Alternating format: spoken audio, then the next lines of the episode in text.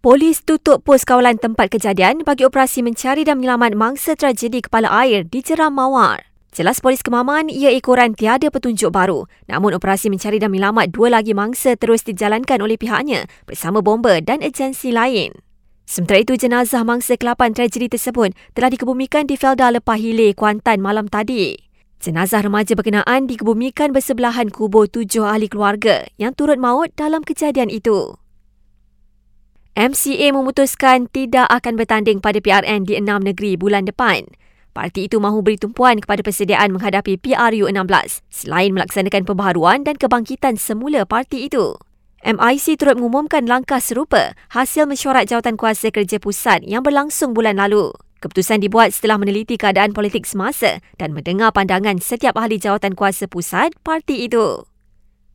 Sementara itu, SPR tubuh 252 pasukan penguat kuasa kempen untuk PRN 6 negeri yang turut dianggotai PDRM, PBT dan wakil calon bertanding. Kedah, Kelantan, Terengganu, Pulau Pinang, Selangor dan Negeri Sembilan catat sejarah apabila mengadakan PRN secara serentak pada 12 Ogos ini. Mahkamah Tinggi KL mengarahkan seorang kanak-kanak dibayar pampasan 5.6 juta ringgit atas kecuaian perubatan sebuah hospital hingga mengakibatkan mangsa lumpuh.